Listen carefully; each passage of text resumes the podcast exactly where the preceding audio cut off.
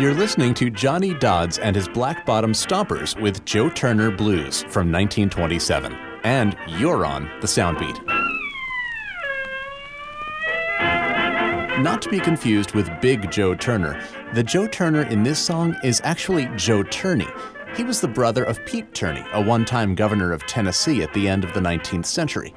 Joe's official duty was the transportation of black prisoners from Memphis to the Nashville Penitentiary.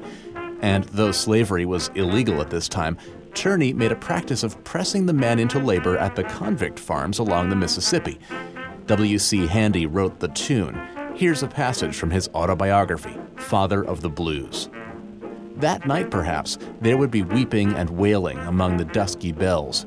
If one of them chanced to ask a neighbor what had become of the sweet good man, she was likely to receive the pat reply, They tell me Joe Turner's come and gone.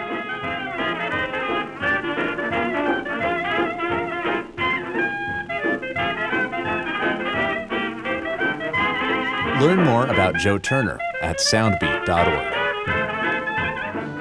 Soundbeat is produced at the Belfer Audio Archive, Syracuse University Library.